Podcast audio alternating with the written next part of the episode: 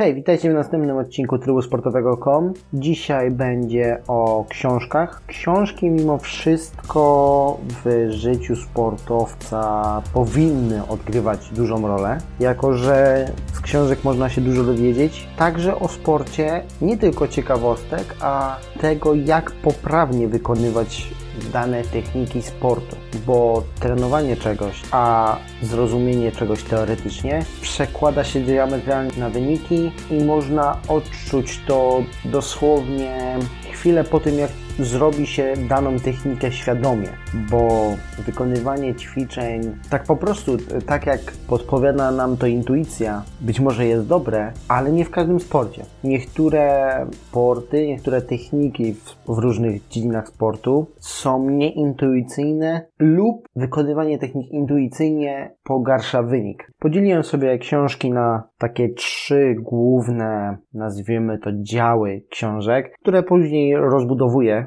każdy z nich osobno. A więc pierwszy dział podręcznikowe, e, merytoryczne treści czysto takie jak w szkole przykładowo o matematyce, tak? Otwierasz książkę podręcznik od matematyki i konkretnie ta książka uczy cię jak dodawać, jak odejmować, jak dzielić i tak dalej. Tłumaczy wszelakie teorie. Psychologiczne, czyli to, co się dzieje w głowie sportowca, wytłumaczenie tego, dlaczego to się tak dzieje, a zarazem zobrazowanie i próba przekonwertowania tego lub przestawienia tego na odpowiednie tory, by ta psychika była odpowiednia lub odpowiednio działała, żebyśmy nie mieli na przykład negatywnych myśli. I trzeci dział rozrywkowe, bo sport według mnie przynajmniej powinien nas cieszyć, bawić, być dla nas pewnego rodzaju rozrywką i, i można też czytać o sporcie w sposób rozrywkowy, nie zawsze tylko pod względem diety, planów treningowych i tego, jak być większym, silniejszym, szybszym i ogólnie lepszym człowiekiem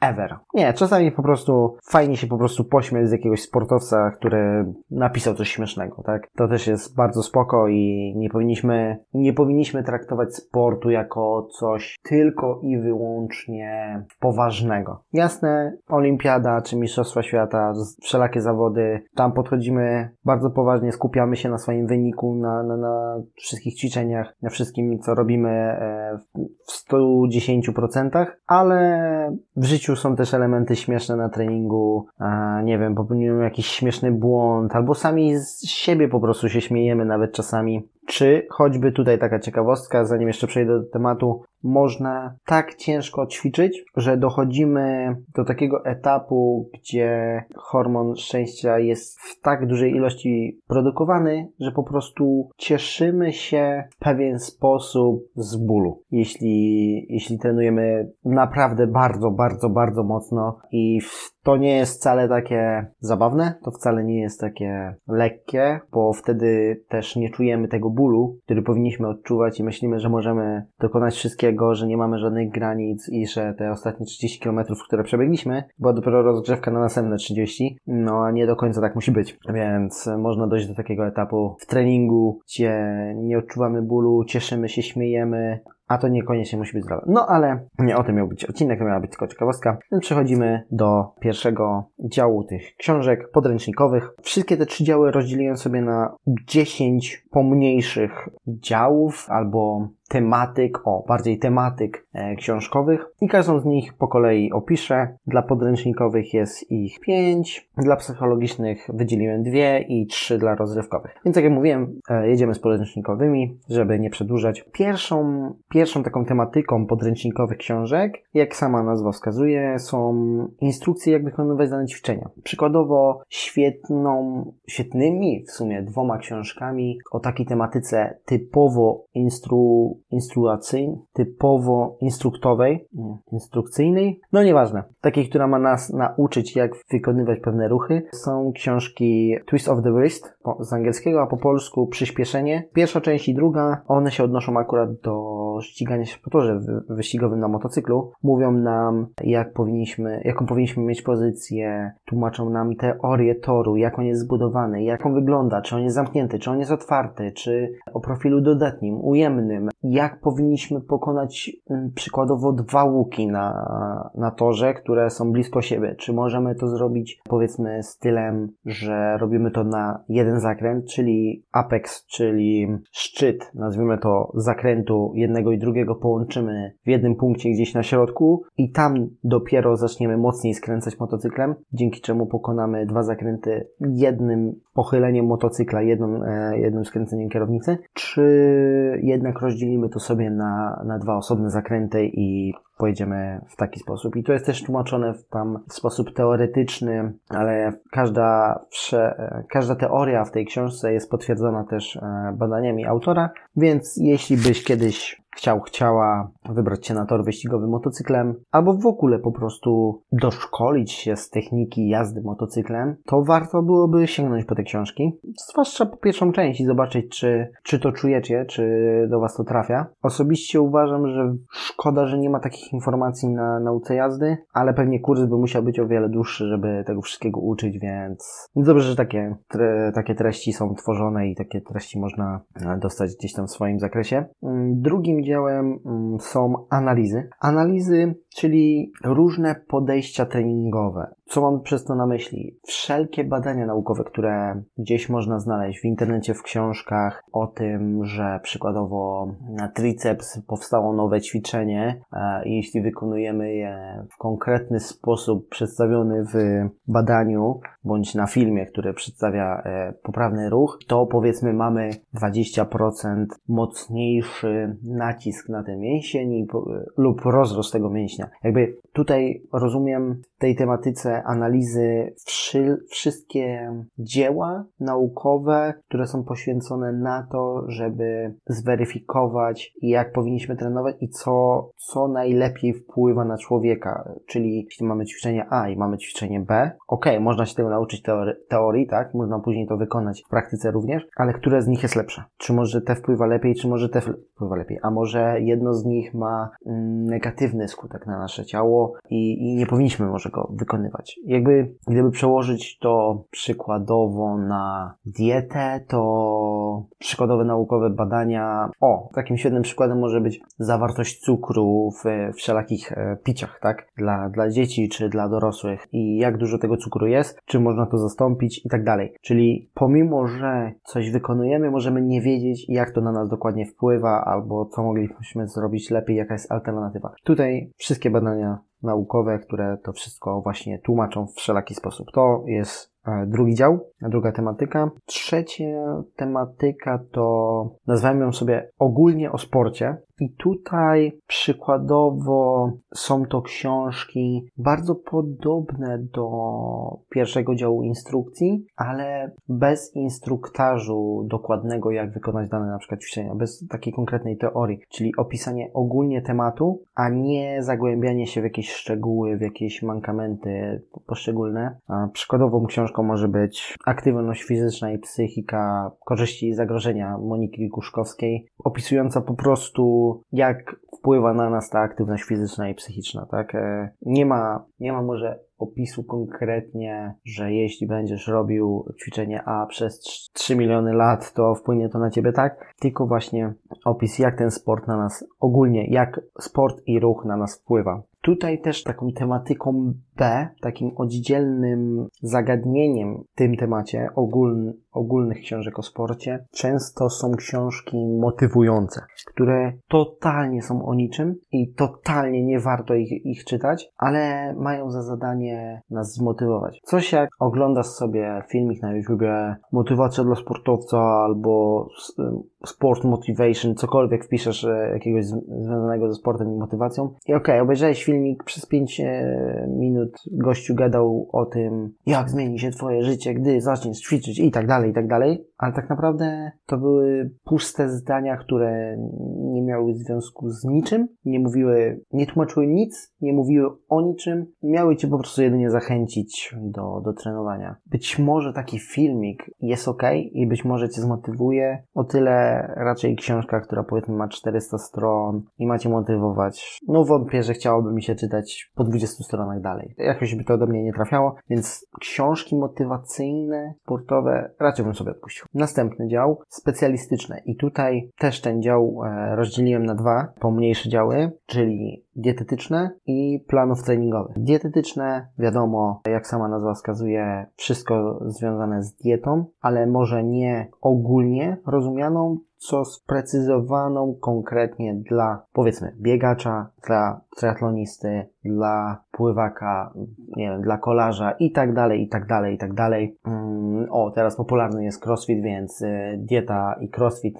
Być może jest taka książka, być może nie. E, zgaduję, że pewnie jest, bo ten, ten rodzaj sportu już jest tak popularny, że w każdy sposób ludzie chcą na tym zarobić. Więc także piszą książki o diecie dla crossfitera. Więc tak, tego chyba tłumaczyć zbytnio nie trzeba. Konkretnie jaką dietę, co jeść pod dany sport. I tyle. Plany treningowe, tak? Plany treningowe to nie jest to samo właśnie co instrukcje i nie jest to samo co ogólne mówienie o sporcie, bo no jednak tu nie masz wytłumaczone dlaczego masz dany plan treningowy zrobić. Nie, inaczej. Tu bym, tu bym skłamał. Z reguły jest pobieżnie wytłumaczone, dlaczego i jak ma wpłynąć na, na ciebie dany plan treningowy. Głównie tłumaczenie jest nastawione na cel, czyli nie wiem, przebiegnij, albo inaczej, przygotuj się do maratonu w 3 miesiące, ukończ triatlon po 12 tygodniach trenowania i tak dalej, i tak dalej. E, jest tego milion. Dobrą książką, jednoczącą instrukcję, dział instrukcji z planami treningowymi jest książka Bieganie metodą Danielsa. Jest tam opisana teoria, są tam opisane badania i są tam też tabele, które wskazują jaki czas na co wpływa i tak dalej. Jest bardzo dużo wszelakich wartości w tych tabelach, które pokazują przykładowo co się zmienia przy danym czasie biegacza, tak?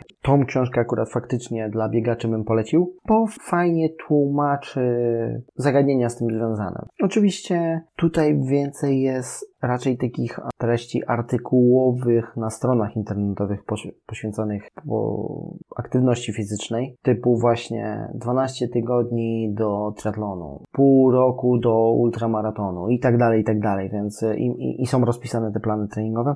Warto tylko pamiętać, że plan treningowy powinien być dostosowany do nas, do indywidualnej jednostki i powinniśmy też weryfikować, czy ten plan, który i tak jest pod nas pisany, czy on, czy on się sprawdza, czy się nie sprawdza. Oczywiście nie zadziała, jeśli nie będziemy go wykonywać, tak, tego planu treningowego. No to wtedy nie myślmy, że napisanie planu treningowego zmieni nas z otyłej osoby w modela modelkę, tak. Trzeba jednak tą pracę wykonać. Idziemy dalej szósta tematyka. Tym razem już przechodzimy do działu psychologicznych. Mentalność sportowa. I tutaj świetnym przykładem zamiast książki jest podcast Ewy Stelmach, Nieidealny Sport. Opowiada ona o, o psychice zawodników, sportowców, o tym, jak nasza psychika potrafi wpłynąć na siłę na treningu, na pokonany dystans, na zrobienie jeszcze większej ilości powtórzeń. Przykładowo, jak stres potrafi wpłynąć na nasz wynik na zawodach, a brak tego stresu na treningu. Więc tutaj bardzo zachęcam do podcastu, bo naprawdę jest merytoryczny i,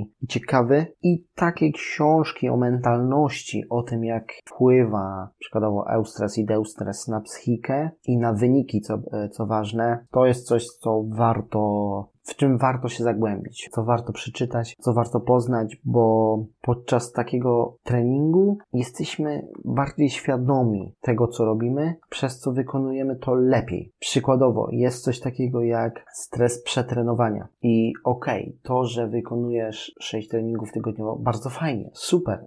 Może wykonujesz nawet ich 10. Świetnie. Tylko czasami może cię boleć ciało albo w ogóle głowa tylko dlatego, że masz za dużo treningów, że sobie sam rzucasz za dużo za kołnierz, a mógłbyś odpuścić choćby 2-3 dni ta forma by wcale nie spadła, a twoje samopoczucie po, poszłoby o wiele wyżej i dzięki temu następny trening byłby o wiele bardziej efektowny. Więc takie zagadnienia warto poznać i, i zrozumieć, jak one wpływają na nas. Następną tematyką siódmą jest nauka na, nawyków. Tutaj od razu z automatu polecę książkę Siła nawyku, uczącą i tłumaczącą jak taki nawyk zbudować i co wpływa na zbudowanie takiego nawyku. Jak powinniśmy do tego podejść teoretycznie i praktycznie. Więc e, to jest fajne w tej książce.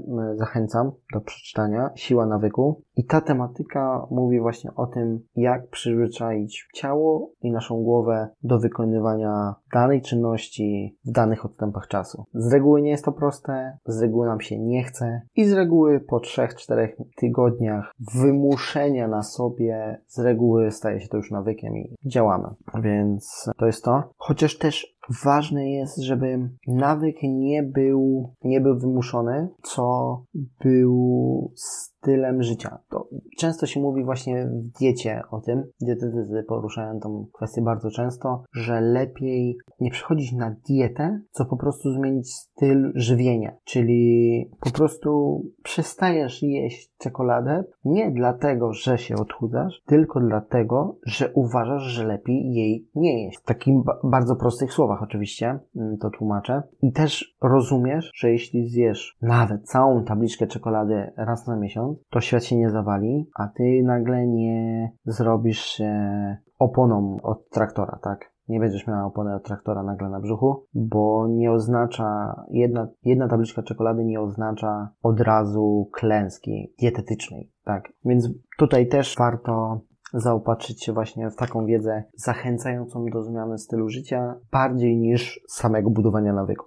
Chociaż czasami chcemy się do czegoś zmusić, bo wiemy, że to jest dobre, choć nie umiemy tego do końca zrobić i wtedy przydają się książki o budowaniu nawyku, nawet na siłę. Ostatni dział rozrywkowy, tak jak wspomniałem we wstępie odcinka, sport to nie tylko poważne naparzanie treningów dzień w dzień i super ekstra, hiper, dobre odżywianie, to też czasami zabawa, śmiech, rozrywka, po prostu. Więc pierwszym, pierwszą tematyką z działu rozrywki, no, biografię i autobiografię. Tutaj można polecić niemal każdego sportowca, który napisał książkę. I tutaj bym jednak bardziej szedł w autobiografię niż biografię. Dlaczego? Dlatego, że Przykładowo biografia Kimiego Raikkonena nie jest historią Kimiego Raikkonena, tylko historią postrzeżeń spisanych na papier obserwatora Kimiego Raikkonena, bliskiego obserwatora. Czyli to nie jest książka o tym, jak myślał Kimi Raikkonen,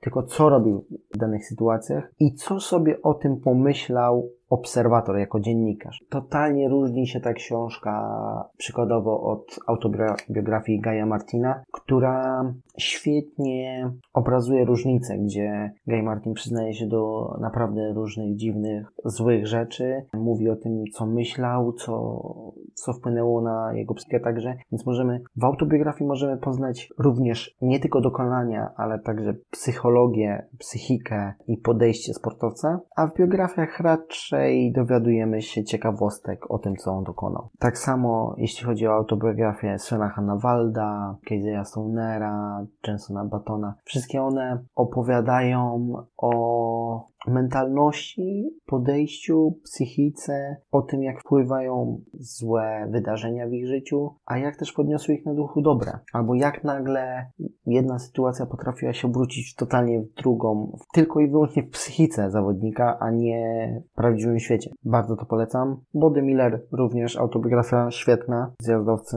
Tak jak mówię, każda, każda książka autobiograficzna na pewno będzie lepsza niż niestety biografia. Na przykładzie choćby właśnie Kimego Raikona czy Michaela Schumachera uważam, że zawsze autobiografia będzie lepsza. Dziewiąta tematyka, historia sportu. Tutaj nie przeczytałem tej książki, o której e, mówię, czyli historia sportu Wojciecha Lipońskiego, ale tutaj będą wszystkie książki związane właśnie z tym, jak to było kiedyś. tutaj tak, żeby zahaczyłyby o tą tematykę także książki biograficzne, autobiograficzne, bo opowiadają o tym, jak było kiedyś w sporcie i co się nagle zmieniło. I, i z reguły ci sportowcy też opowiadają te różnice, na czym one polegają. No i oczywiście tutaj z reguły są poruszane tematyki typu jak się zmieniła technologia, a jak technika sportu, czyli podejście do sportu, czyli z reguły, kiedy czytamy o historii sportu, wynika, że rekordy dokonywane już kilkadziesiąt, czasami kilkaset lat wcześniej są niemal nie do pobicia lub są niemal identyczne z rekordami dzisiejszymi, gdyby usunąć technologię najnowszą. Nie pamiętam już teraz na poczekaniu, co to był za test, ale jest popularny test kolarski, gdzie aby pobić rekord, nie można używać nowego sprzętu, nie można używać nowej technologii, nowych rodzajów rowerów, tylko rower musi być zbudowany w stylu starszym, tym, który był używany kiedyś. I gdy porównuje się czasy sprzed kilkudziesięciu lat, kiedy ten rekord był ustanowiony, a patrzy się na to teraz i odejmie się technologię, to wynika, że te czasy wcale nie są od siebie dużo różne, że tak naprawdę większość wynika właśnie z nie tyle techniki, co po prostu sprzętu. Też e, w wielu sportach rekordy ustanowione kiedyś, a ustanowione teraz są wynikiem testów wielu badaczy chińskich i rosyjskich na, na sportowcach których badali po prostu pod wszelakimi kątami i, i widać, że gdy się odejmuje technologię, to, to wynik pozostaje niemal taki sam. Fajnymi też badaniami albo artykułami, nie wiem jak to nazwać, warto też zainteresować się właśnie tematyką dopingu w sporcie, którą bym jednak dopisał do tej tematyki historii sportu. Dlaczego? Bo jest wiele właśnie badań, jest wiele dzieł o tym, jak wpływają środki dopingujące na, na sportowców i że niektóre rekordy są nie do pobicia przez to, że kiedyś były ustanowione na podstawie dopingu, a nie są zdjęte do dnia dzisiejszego, więc taka ciekawostka. No i ostatnim, ostatnią tematyką są opisy zakulisowe sportu. Tą tematykę również często poruszają sportowcy w swoich autobiografiach. Niemniej, niemniej tutaj mógłbym polecić książkę Mechanik, kulisy padoku Formuły 1 i tajemnice rywalizacji Marka Elvisa. Ta tematyka mówi właśnie o tym, jaki jest sport w miejscu, w którym go nie widzimy. Jak wpływa na sportowców sława, jak oni to odczuwają, na przykład też walki dwóch sportowców z, ze sobą. Przykładowo taka ciekawostka z futbolu amerykańskiego, z e, kickera polskiego w NFL, Sebastiana Janikowskiego, który walczył psychologicznie z kickerem przeciwnej drużyny, czyli gdy widział, że dany kicker um, kopacz po polsku, powiedzmy strzela do bramki, kopie do bramki powiedzmy z 40 yardów, to on specjalnie ustawiał się w tym samym miejscu, tylko 5 yardów dalej i na, mm, na oczach tamtego kopacza silnej drużyny specjalnie trafiał do bramki z 5 yardów dalej, po to, żeby wpłynąć na jego psychikę i na to, by go zirytować. I tak samo książka, tą, którą przywołałem, Mechanik, mm, opowiada o tym, o walce zespołów, już nie na torze wyścigowym, ale w właśnie prześciganiu się technologicznym, mm, w zgłaszaniu siebie nawzajem, gdy przykładowo jeden zespół wygrał z drugim i ten drugi wiedział, że on wygrał fair, bo przykładowa zmiana powiedzmy dwóch mm szerokości opony albo szerokości bolidu nie wpływa wpływa totalnie na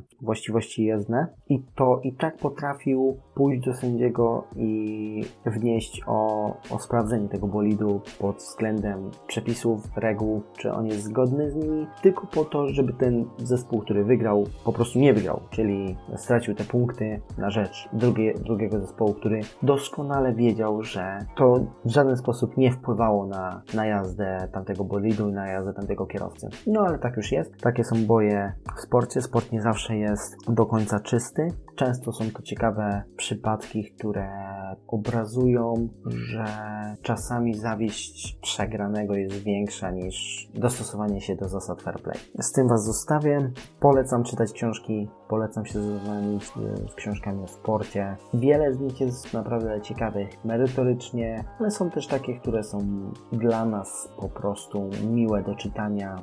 Mają przyjemny styl pisania, który czyta się dosyć szybko i nas po prostu rozrywką. A więc czytajcie i do usłyszenia w następnym odcinku trybusportowego.com. Hej!